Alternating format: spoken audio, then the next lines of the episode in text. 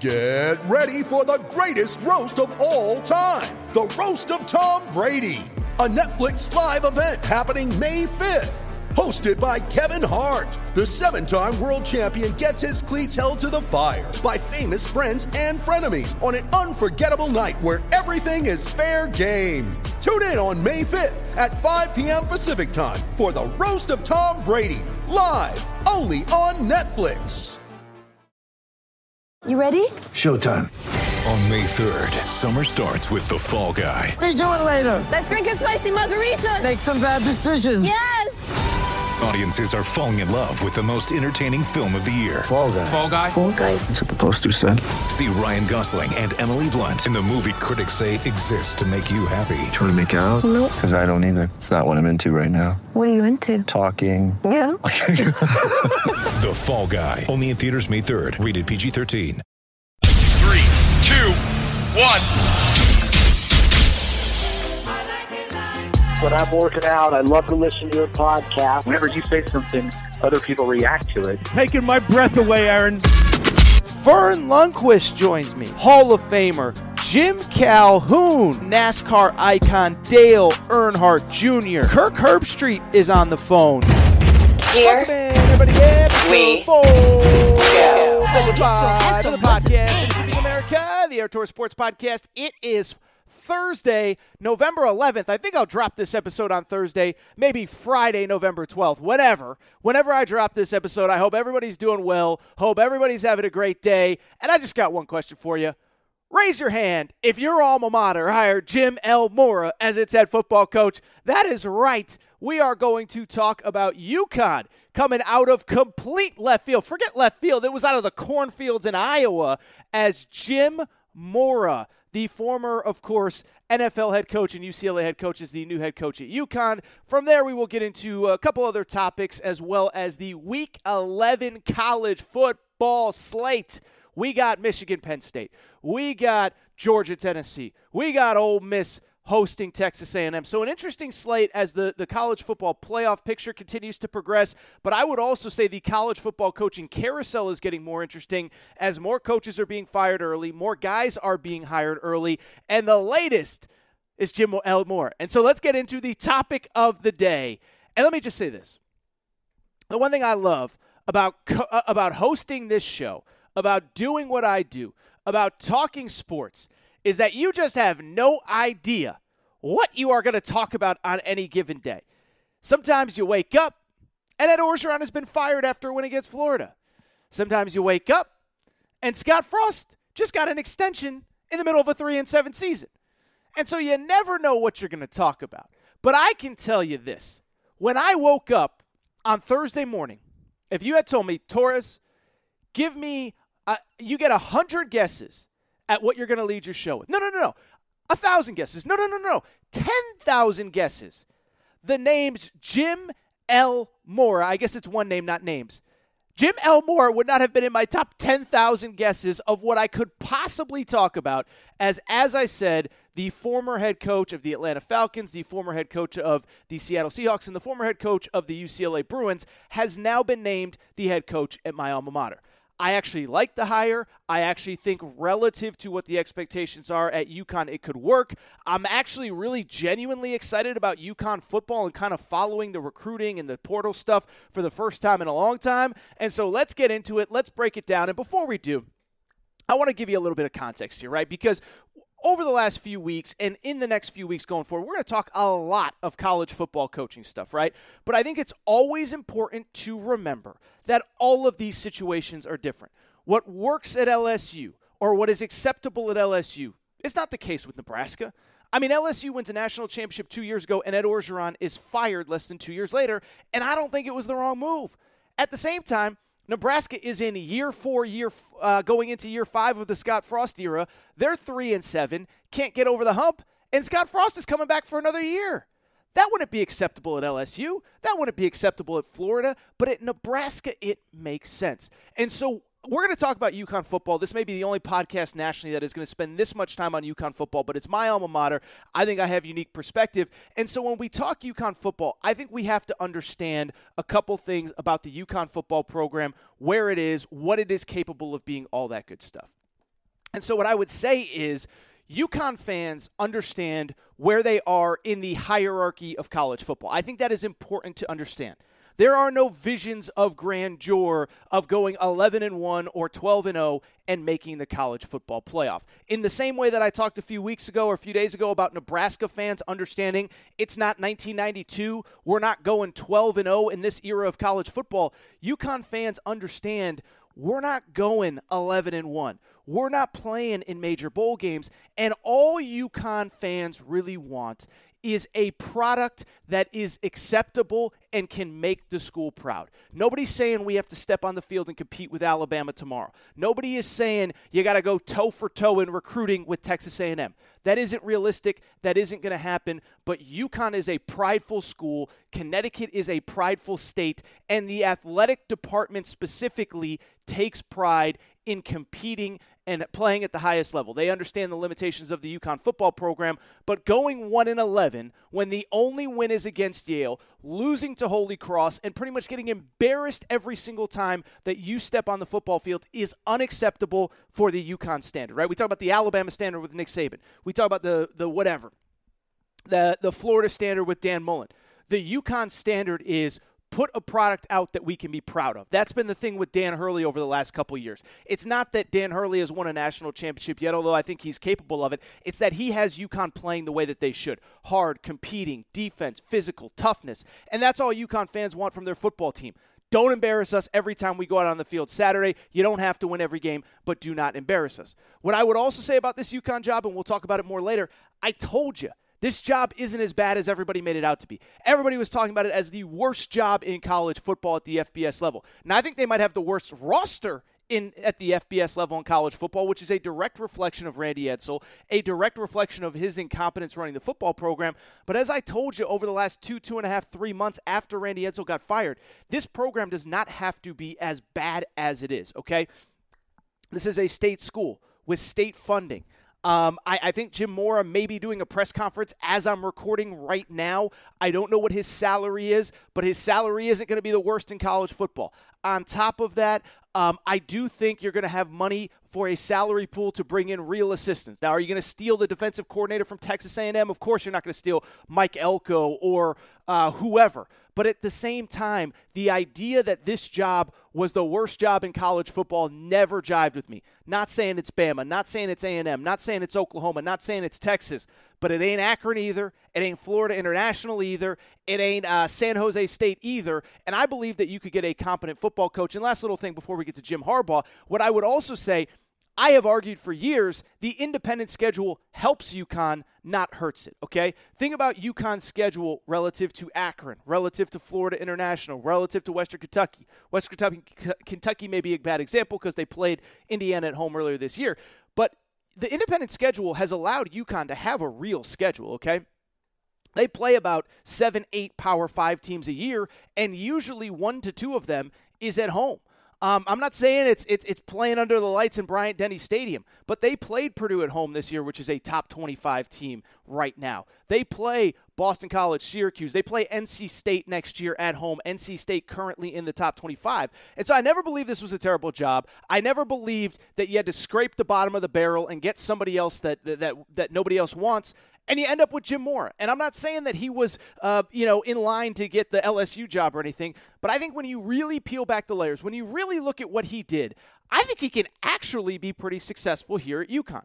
First of all, the one thing I would say is a couple things. First of all, he wasn't nearly as bad, not only at UCLA, but in the NFL, as people remember. Here is his resume in the NFL. Year one with the Atlanta Falcons, he goes 11 and 5 and makes the NFC championship game. Okay? How many coaches in college football do you know that have played to go to a Super Bowl? Jim Harbaugh has. And I think outside of him, I can't think of any other coach that has been a head coach in a in a championship game. I could be mistaken on this stat, but I believe there are only two active head coaches in the NFL or in college football that have won a playoff game as an NFL head coach. Jim Harbaugh is one. Jim Mora at UConn is two. Chip Kelly may have won a playoff game at, UCLA or when he was with Philadelphia. That would be three. But the list was small. But here is what he did with the Atlanta Falcons 11 and 5, 8 and 8, 7 and 9 Clearly, they peaked in year one. I get it. He still finished 26 and 22 as an NFL head coach over a three year span. And then he goes to Seattle for one year, goes 5 and 11. They have a chance to hire Pete Carroll, and he doesn't get a real run there. Instead, they fire him and bring in Pete Carroll. At UCLA, I think this stat is going to blow your mind. He was 46 and 30 at UCLA. We, we think of him, oh, he got fired, he's terrible. Here's what you need to know year one, 9 and 5 at UCLA win the Pac 12 South, play in what I believe was the first ever Pac 12 championship game. Year two, they go 10 and 3, second in the Pac 12 South. Year three, 10 and 3. Year four, 8 and 5. And then from there, bottomed out 4 and 8 and 5 and 6. I'm not saying the guy is Vince Lombardi. I'm not saying he's Nick Saban. But UConn, the school that you guys tried to tell me was the worst job in power uh, in in in FBS football a few months ago, just hired a coach that has two 10 win seasons in the last decade and four 8 win seasons in the last decade as a college football coach. I, I, I don't know off the top of my head, but there's probably not very many schools that can say that. And I don't know if anybody is going to be able to say that in the hiring process when it's all said and done. Maybe LSU if they get uh, Luke Fickell or somebody, maybe USC if they get James Franklin. But I mean, the guy won 10 games twice, eight games four times as a UCLA head coach at the Power Five level. The guy was successful. He wasn't great. If he was great, he'd still be there. But we're talking about UConn here. They just got a guy who won 10 games twice, eight games four times as a Power Five coach. Here's the other thing. I got some pushback from UConn fans on this on Thursday morning, although I would say most of them uh, have, have been actually very excited about the hire. What I would say about Jim Mora, people say, well, you know, he's never recruited the East Coast.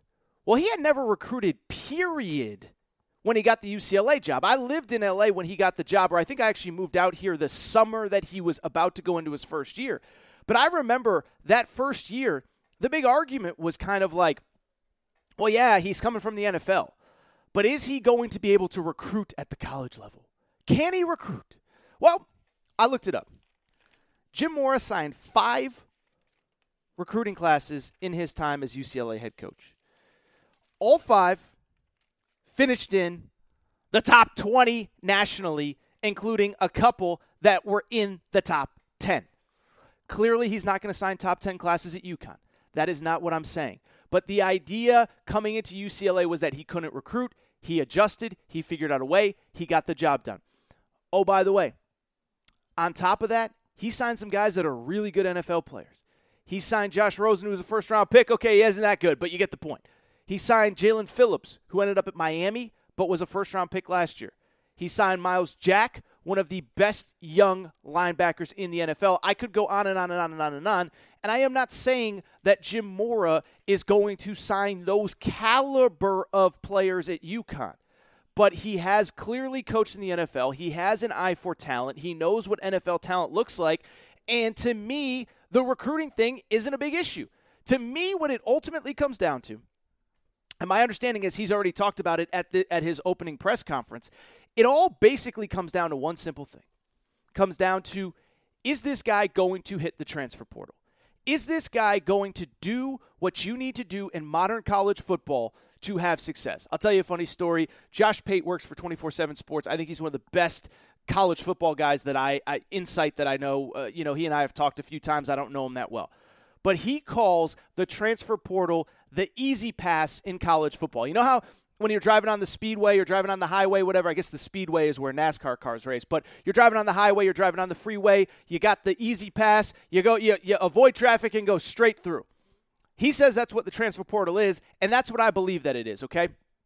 And so, what I believe Jim Mora is ultimately going to be successful or as a failure at UConn is simply how much does he embrace the transfer portal? We know you can't sign top 20 classes at UConn. We know there's not a ton of high school talent in the northeast part of the country. But what you can do in 2021, and this has been my argument since the day the job opened, it is very simple. You can go out and get good players in the portal. And the great thing that Jim Mora has going for him right now, he has what I believe is the least talented roster in college football. I'm not exaggerating, that's not hyperbole. It's my alma mater. I would love to say I was wrong. I think it is the least talented roster in college football. UConn fans might push back on me. I watched the Holy Cross game. UConn lost to an FCS school named Holy Cross, which is good, but not even an elite program at the power at the F- FCS level below FBS. Fewer scholarships, not recruiting at an elite level. Holy Cross was better athletically, better skilled, more talented, I thought, across the board than UConn, or at the very least, they were much better coached. I don't know if they were definitively better, but they were absolutely better coached, and I didn't see any disparity between the two schools in terms of size, speed, athleticism, toughness. And again, this was after a year in which Randy Edsall said they couldn't play because they needed to be away from football. They didn't play a single game during the COVID year. And so I bring all of it up to just say, Jim Mora can flip this roster pretty quick, and he has the number one thing that you want when you go into the portal. He's got playing time to be had. This roster stinks. And if you can go into the portal, and if you can be aggressive, and if you can sell guys, hey, come to UConn, there's immediate playing time here for you. I believe that is a sales pitch that works because I talk about it all the time. All these guys talk about, I want to win. I want to play at the highest level. And I do think for a lot of guys, that is the case. I do think there's a lot of guys that they just want to play in the SEC, that want a chance to compete in the Big Ten or the Pac 12 or whatever. Um, and I think it's worked for a lot of programs. I think it worked for Tennessee this year. Josh Heupel went in the in the in the portal and said, "We got scholarships to be had. We got playing time to be had. Come play. If you think you're one of the best college football players in America, come play in the best conference in college football." Tennessee's doing really good. And I think UConn can sell some version of that. Not that you're going to be playing in the best conference of college football, but you can come here. There is immediate playing time to be had at pretty much every single position. And we're going to give you a stage of we play a couple really elite programs every year. We play Michigan next year. We play Tennessee in 2023. We play Power Fives up and down, left and right. If you're good enough to play in the NFL, come here, play, get out. And I think Jim Mora is going to be able to sell that aspect of it as well. I know what it takes to get you to the NFL. We know we know UConn's been bad. You don't think of UConn as an NFL school, but one, NFL players have come out of UConn before. Your boy Torres, who's talking to you right now, I'm, I'm getting out of my Jim Mora voice and getting back to my Torres voice. I was there when Dan Orlovsky was there. I was there when Darius Butler was there, who played nine years in the league. I just did a, a UConn alumni panel with him a few years, a few months ago. I was there when Tyvon Branch was there. I was there when Anthony Sherman. I think he was there a little bit after me. Uh, Blidi Wreh-Wilson. I mean, you go on and on down the list. UConn pumped out pros all the time. And so Jim Mora is going to say, I coach in the NFL. I know what it takes. I got contacts. I can help you. Come here, ball out, get out, go to the NFL. And so to me, ultimately, I think that is what will determine Jim Mora's successes and failures. Will he be aggressive in the portal and will he do what he needs to do in the portal? Because if he is, there are plenty of talented players that are going to be looking for opportunities at a place like UConn where they can step on the field and play right away, especially if they're older college football players. Finally, what I would say I just want to say a couple things before we get out of here. Um, I keep saying I think Jim Mora can be successful. What is successful? I think I talked about it a minute ago, but just to reiterate, UConn gets where they are in the pecking order of college football. UConn, as I said a minute ago, is also a very prideful athletic department. UConn does not accept mediocrity. UConn does not accept. I think the bigger thing than mediocrity is a, a, a seeming lack of effort or seeming lack of interest that was what Randy Edsall had in running the UConn football program. He thought he was a victim. He thought we should feel sorry for him, and the game passed him by. Didn't want to use the transfer portal, didn't want to recruit, wanted to complain, didn't want the players to play last year, needed them to sit out for a season. That's unacceptable to UConn. And so no one thinks at UConn, to be abundantly clear, no one thinks that Jim Mora is going 11 and 1. I want to make that clear. I just want you guys to know that I speak for the entire UConn. No one thinks UConn is going 11 and 1. But can you put on a, a, a, can you put a team on the field that competes hard and plays hard? I think Jim Mora will. That was the biggest upgrade that he had at UCLA when he got there. They were soft under Rick Neuheisel. In one off season, he increased the toughness in that athletic department and in that program. And then two, can you just get us to six and six in a bowl game? I just did a radio interview in, in College Station, Texas. I was talking to my buddy David Nuno, Texags Radio. I said, there will be no program that has ever been happier to go to the Independence Bowl and play in Shreveport on New Year's Eve than UConn if you could just get back to six and six and a little bit of respectability. So that's my only take. And then finally, I give the AD Dave Benedict a ton of credit.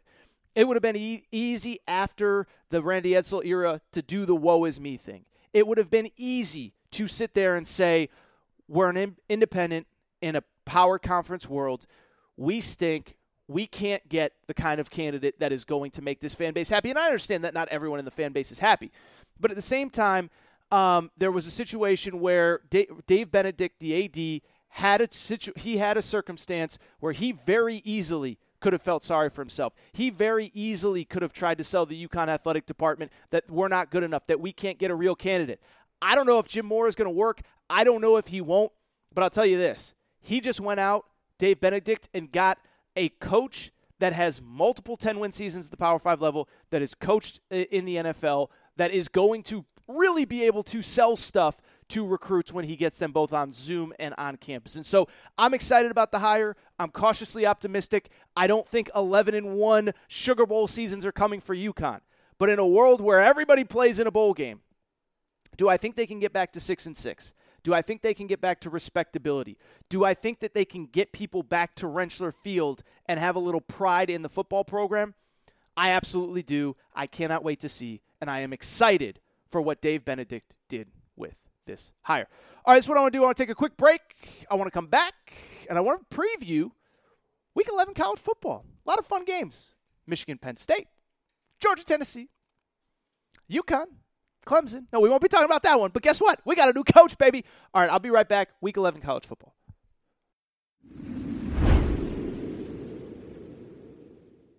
All right, before we get to the week 11 slate in college football, very quickly, I do want to welcome back our partners and our friends at DraftKings and the DraftKings Sportsbook. And you guys say to me all the time, you say, Torres, what can I do to help you? I like Aaron Torres. I like the Aaron Torres pod. I like Aaron Torres media. I like your writing. You annoy me sometimes, but I like you enough and I want to help. Here's what you can do. If you're a new user, first time user, go to DraftKings Sportsbook, use the link in the show description, and I got a special, special deal for you. This is what the deal is for you college football junkies that want to bet on this weekend's games. For new users, here's the deal bet $1 on any game, and if that team scores one point, just one, you get $100 in free bets. That is 100% right. You heard it correct. So pick a team. You know they'll score a point. Take Alabama. They're playing New Mexico State. Not telling you what to do, but what I am telling you, if you think Alabama can score one point against New Mexico State, all you got to do is bet one single dollar. If they score one single point, you get $100 in free bets. It is the best deal going in sports betting. This is what you have to do. Click the link in the show description. If you listen on iTunes, Spotify, Apple, there will be a link in the show description. Sign up for a new account to DraftKings Sportsbook and make your first deposit. Bet $1 on any team, and if that team scores one point, you get an automatic $100 thanks to DraftKings and the DraftKings Sportsbook. As I said, it is the best offer in sports betting going. DraftKings Sportsbook, Aaron Torres Pod. Link in the show description. Click there. Bet $1. If your team scores one point, you get 100 in free bets. If you or someone you know has a gambling problem, crisis counseling and referral services can be accessed by calling 1 800 Gambler, 1 800 426 2537 in Illinois. Gambling problem, call 1 800 Gambler in Michigan, New Jersey, Pennsylvania, West Virginia, Wyoming, 1 800 9 with it in Indiana, 1 800 522 4700 in Colorado, 1 800 bets off in Iowa, 1 888 532 3500 in Virginia, 1 800 next step in Arizona, or call or text Tennessee Redline 1 800 889 9789 in Tennessee. 21 plus or over to enter, 18 plus or over in Wyoming, Arizona, Colorado, Illinois, Indiana, Iowa, Michigan, New Jersey, Pennsylvania, Tennessee, Virginia, West Virginia, Wyoming only. Minimum $5 deposit, minimum $1 wager. Eligibility restrictions apply. See DraftKings.com slash sportsbook for full terms and conditions.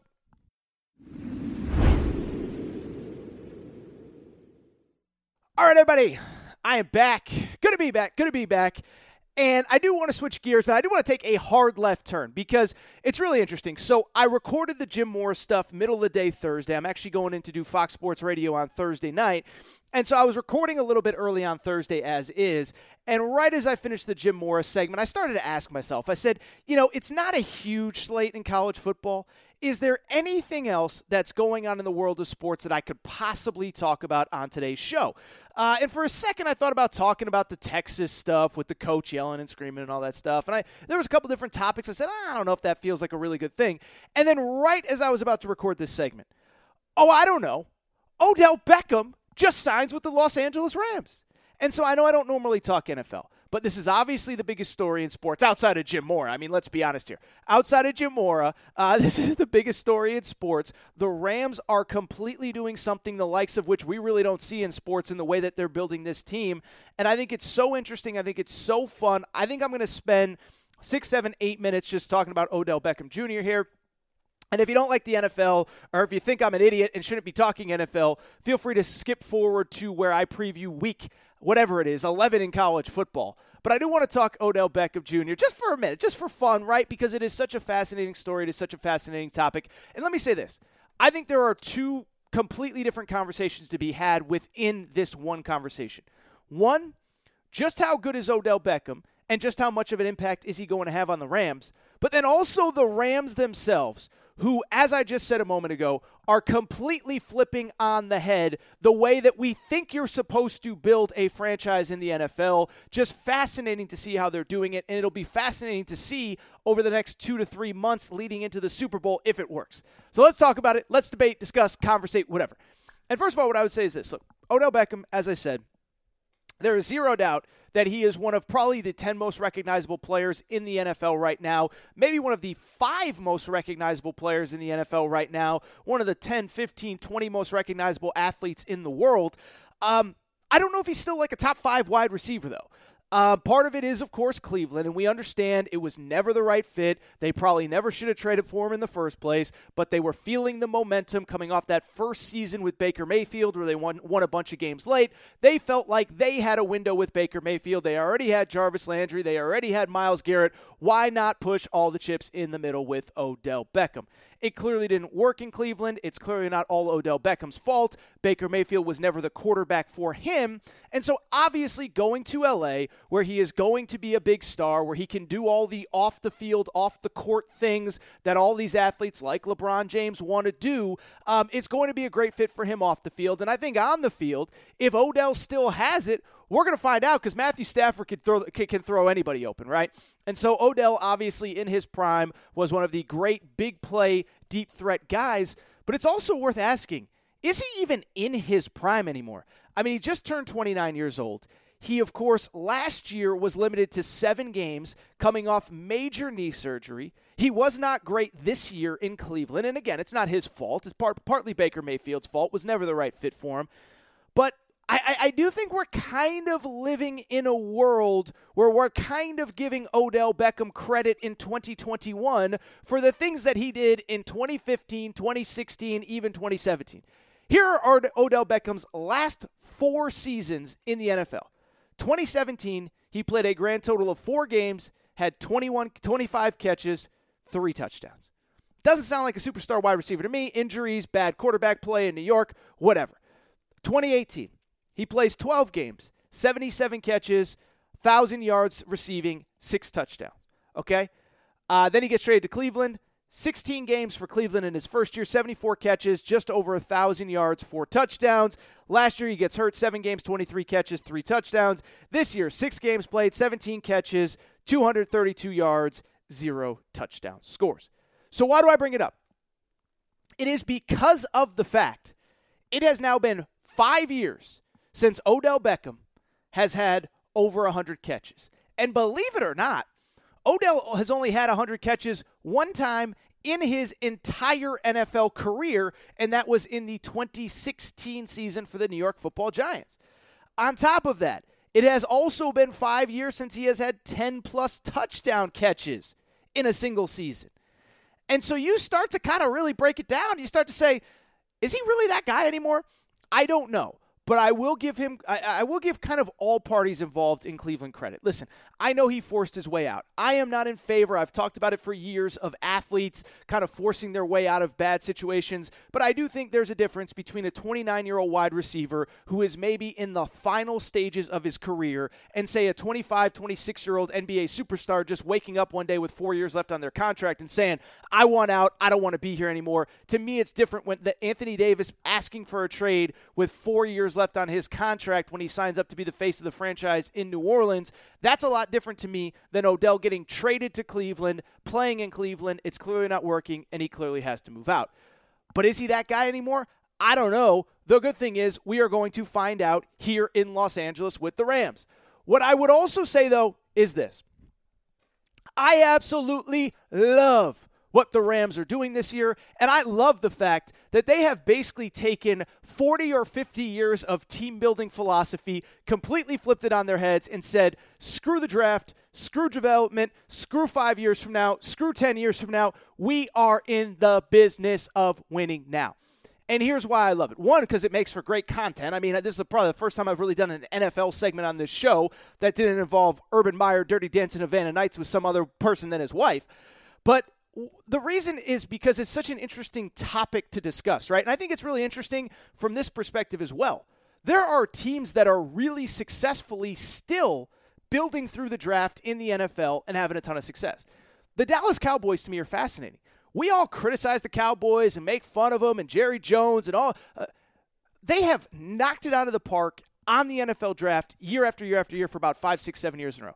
Dak Prescott, late round pick, nailed him. Trevon Diggs, second round pick, nailed that pick. Might be the best defensive back in the NFL. Leighton Vander Esch, nobody knew anything about him, was a first round pick. The offensive line has worked out. CeeDee Lamb, late in the first round, has worked out. Everything the Cowboys have done essentially has been through the NFL draft. The Rams, they have basically said, screw the NFL draft. We are going for big names, bright lights. We're the 1994, 95, 96, 97 New York Yankees under George Steinbrenner. We're going to pay big money. We're going to pay for big stars. We don't care about five years from now. We are here to win now. And I love it for a few different reasons. One, like I said, it makes for great conversation on a show like this. Two, on top of that, it is also worth noting I say it all the time in sports. You see it all the time these windows in sports are not as big as we all think they are. Um, you know, I go back to think about, for example, when I don't know, LeBron wins a championship with Kyrie, and you sit there and say, "Oh my goodness, LeBron and Kyrie." Give me five. Eh, you know, they're going to, you can even go back before that. How about Kevin Durant, Russell Westbrook, and James Harden? all with the Oklahoma City Thunder. I believe they were all under 24 at the time they made the NBA Finals. And you said, oh my God, this team is going to run the NBA's Western Conference for the next decade. James Harden gets traded a few weeks later. KD and Russell Westbrook never make an NBA Finals again. You go across sports. I just mentioned LeBron and Kyrie. How about, by the way, Kyrie, KD, and James Harden? I remember watching them in the NBA playoffs last year in that game where Kyrie stomped on the floor, and I said, if these guys stick together, nobody is beating them. Uh, James Harden gets hurt literally the next game. Kyrie Irving gets hurt in the next series, and now they may never play together again. In college football, we see it all the time. I remember when Jim Harbaugh signed at Michigan, we thought, oh my God, Jim Harbaugh, Urban Meyer, and that's going to be the next 10 uh, year war. Bo Schembechler, Woody Hayes. They coached against each other four times, and it was over. Urban Meyer was out. Uh, Jimbo Fisher, when he was at Florida State, oh my God, this is going to go on forever. Jimbo at, at, Florida State, Dabo at Clemson, this incredible rivalry. Dabo or Clemson, uh, uh, excuse me, Jimbo Fisher bounces a few years later. So these windows are never as big in sports as we think, and I give credit for the Rams for pushing all in for basically saying draft picks don't matter, the future doesn't matter, we're here to win now. And I do think for a couple reasons it's the right philosophy. First of all, I will say this year specifically, it's the right philosophy because the Super Bowl is at SoFi Stadium. And so you talk about a way to ring in being a team in a new city in a new stadium, and I know they've been in LA for about four or five years now. How about bringing home a the Vince Lombardi Trophy to Los Angeles? That is one, and that is a way in a crowded sports market, and we're going to talk more about it. There are a lot of young kids, 8, 10, 12 years old, that don't have an NFL football team. How do you get them in, invested, interested? Win the Super Bowl, win the big one, go all in, and take care of it. Two, they have a team where there's no reason to play for tomorrow. Matthew Stafford is 33 years old right now as I record here today on November 11th. Aaron Donald is 30. Von Miller is 32. All your guys, except for Jalen Ramsey, basically, Cooper Kupp, are 30 plus years old. You don't have a five to seven year window with Aaron Donald being the best interior defensive lineman in the league. You don't have five years with Von Miller. You have right now to win this thing. And then I think beyond that, what, what I said about Los Angeles a minute ago is accurate. And listen, I know a lot of sports commentators make this conversation, they talk about it, all that good stuff. But I really do think there is something to be said about going for it in Los Angeles. I've said, said this all the time. Los Angeles is a great sports town. What Los Angeles doesn't have time for is mediocrity. Los Angeles, the Dodgers have led the MLB in attendance for years. The Lakers have been sold out for years. And they play on Christmas Day, New Year's Day, New Year's Eve, whatever. But people want to go see greatness in Los Angeles, and, and this isn't, and I say it all the time, it's not Norman, Oklahoma. It's not Bloomington, Indiana.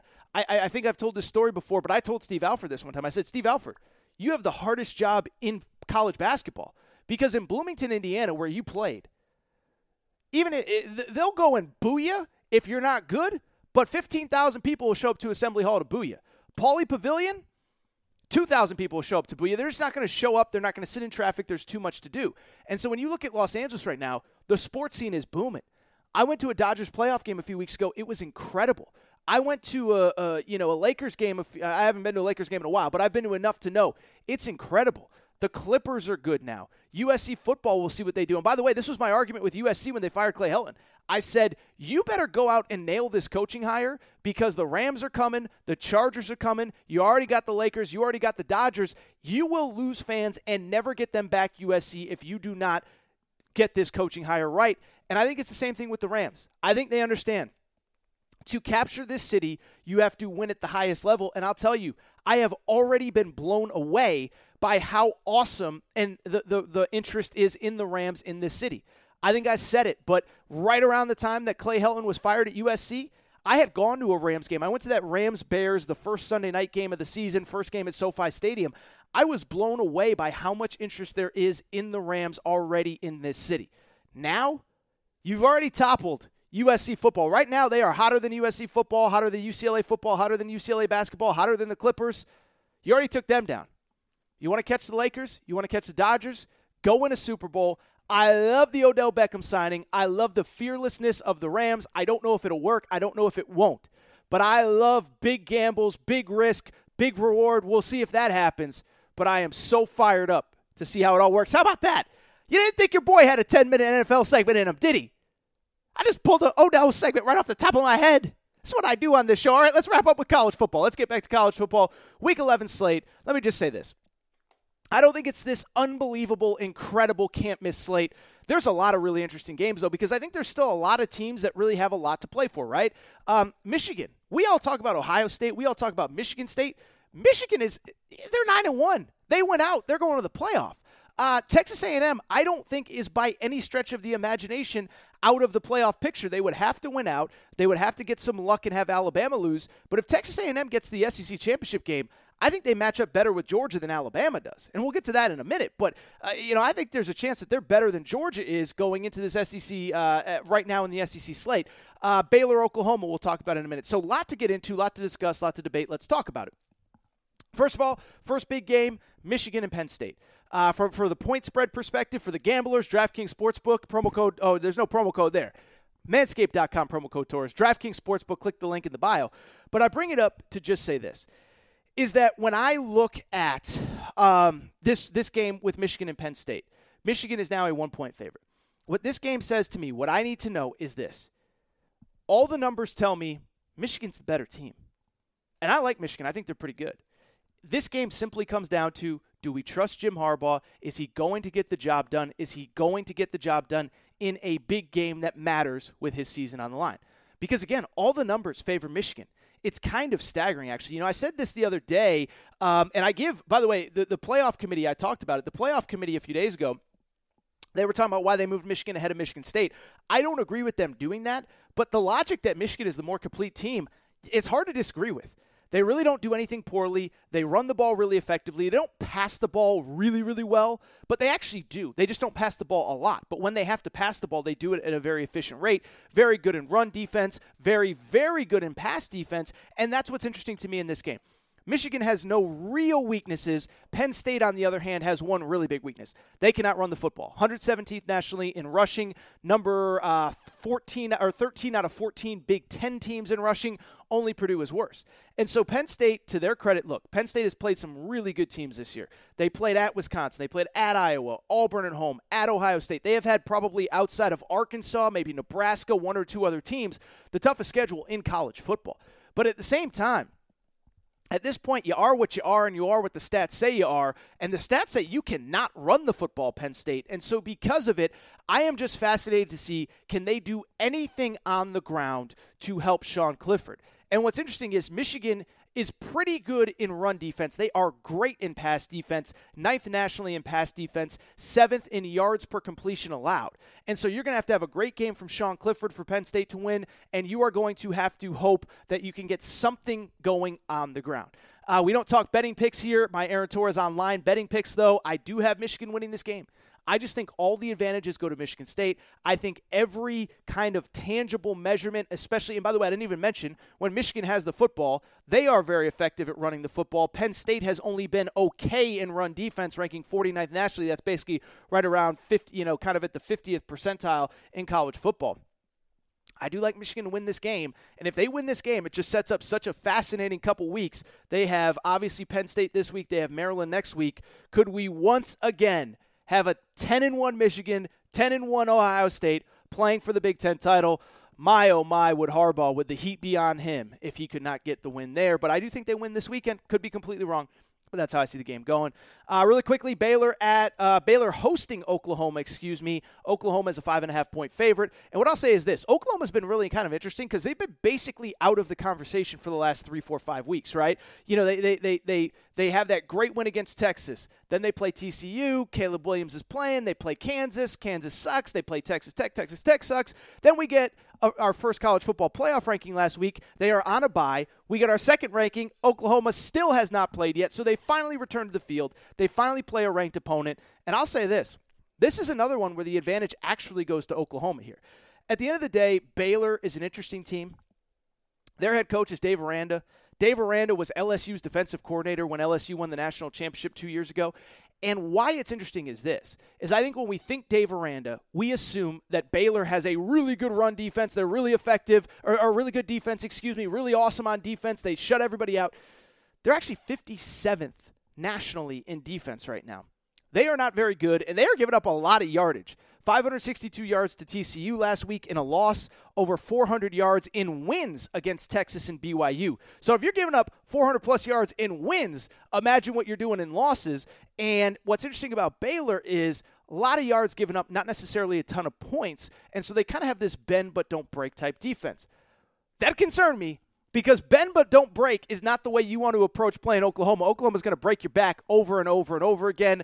It is worth mentioning, by the way, uh, Oklahoma's offense has been rolling since Caleb Williams took over. Almost 700 yards against Texas. I know some of that was Spencer Rattler, but most of it was Caleb Williams. 541 yards against Texas Tech, 398 yards against Kansas, 525 yards against TCU. So basically, they've gone for over 500 yards in every game Caleb Williams has played, except for the Kansas game when Kansas just tried to keep the ball on the ground. I think they'll be able to move the ball out of Baylor defense, which isn't very good. And then on top of that, it's also worth noting with Oklahoma, very good run defense for Oklahoma. Baylor prefers to run the ball there in the top 10 nationally. Oklahoma, the number 17 ranked rush defense. So it's a road game, but this one, like Michigan Penn State, it is a uh, afternoon kickoff. It is a noon Eastern kickoff. In this case, 11 Central Time, local time in Waco along the Brazos River, baby. And so I think all the advantages go to Oklahoma. They are a pick of mine as well. Let's go to A&M and Ole Miss, another top 25 matchup. Interesting. Michigan Penn State isn't a top 25 matchup. Baylor Oklahoma is, as is Texas A&M and Ole Miss. Now, let me just say this. I said it a minute ago. I don't think there's any debate right now that A&M is the second best team in the SEC. Now, you can argue if they'll get to the SEC championship game because they still need Alabama to either lose next week to Arkansas or the week after to Auburn. But in terms of who is the better team right now, a&M already beat them, and A&M is playing really well. They're a two and a half point favorite against Ole Miss. Ole Miss is really beat up right now, and it's funny because anytime I say, "Oh, Ole Miss is beat up, dealing with injuries," everybody gets all defensive. Everybody's hurt this time of year. Everybody's dealing with injuries.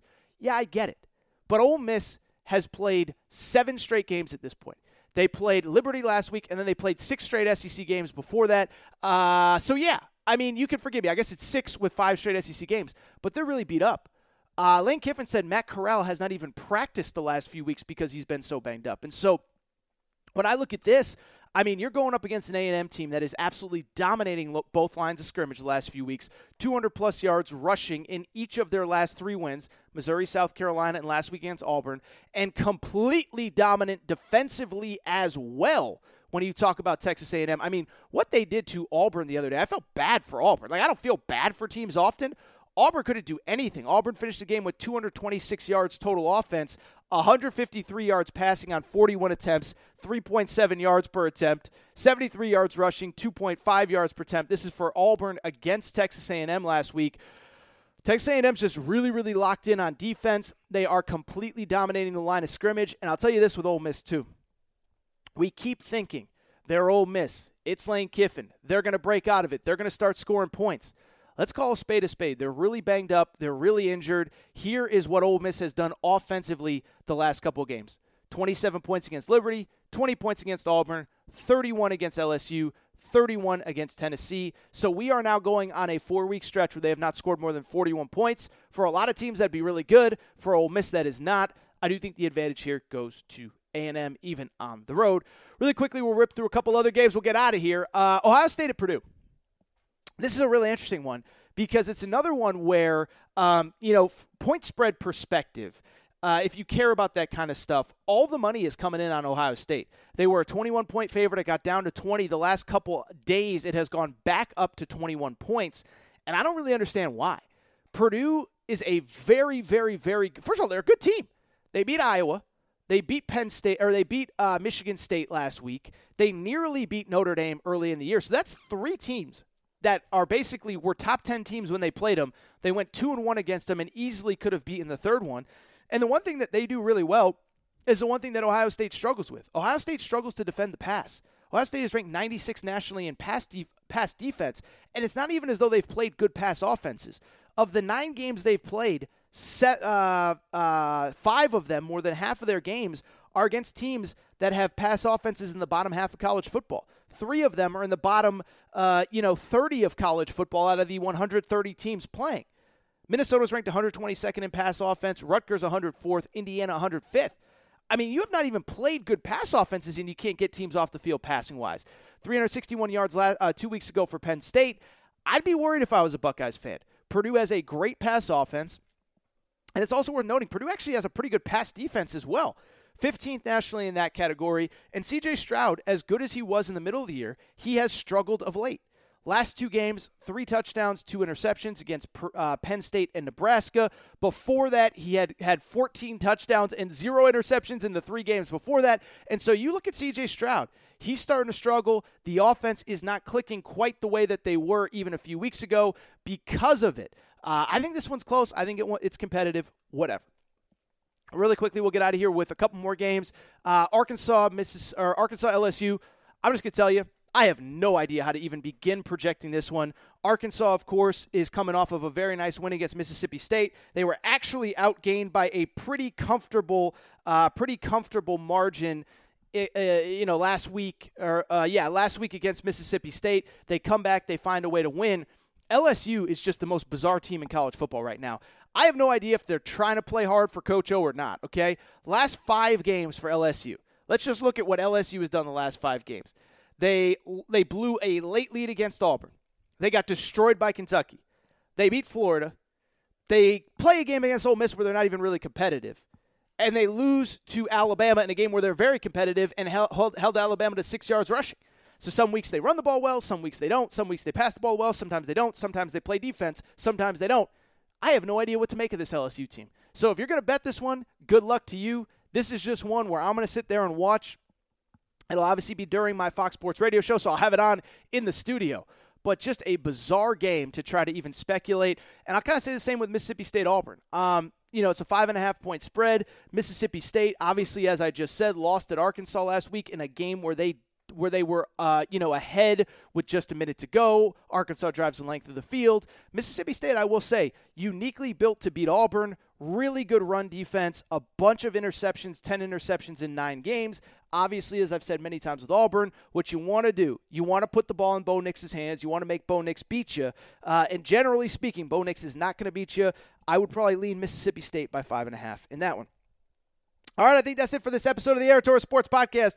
I got to get out of here, go host Fox Sports Radio. So before I get out of here, I want to remind you make sure you're subscribed, Torres Sports Podcast, iTunes, the Podcast Addict app, Podbean, Spotify, TuneIn Radio, wherever you listen to podcasts, make sure that you are subscribed. Make sure to rate and review the show. Go ahead, give me a quick five stars. Let me know what you like, what you don't like. My Odell Beckham rant, how about that? How about Odell Beckham from your boy Torres? You didn't expect to hear that one, did you? But that's it. Uh, make sure you're subscribed, rate, review. Uh, also, make sure you're following on social media at Aaron underscore Torres on Twitter, at Aaron Torres Pod on Instagram, Aaron Torres Podcast Questions at gmail.com, Aaron Torres Podcast Questions at gmail.com. That is all for today's show. Shout out to Torrent Craig. Shout out to Rachel who hates my voice. Shout out to Jim L. Mora, the new head coach of the UConn Huskies. I will be back next week, party people. Enjoy the weekend.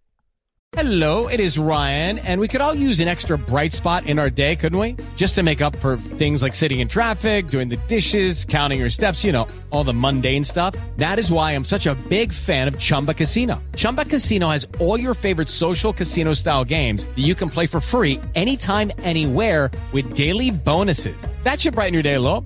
Actually, a lot. So sign up now at chumbacasino.com. That's chumbacasino.com. No purchase necessary. VGW Group. Void were prohibited by law. See terms and conditions. 18 plus.